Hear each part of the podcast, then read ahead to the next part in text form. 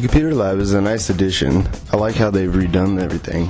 When I was last in here, the computer lab had only a couple computers. It was all wood flooring and it had lots of old desks with lockers in it.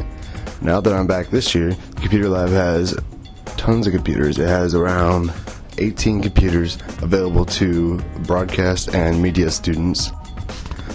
Josh Evans, a Park University senior, had this to comment on the new lab.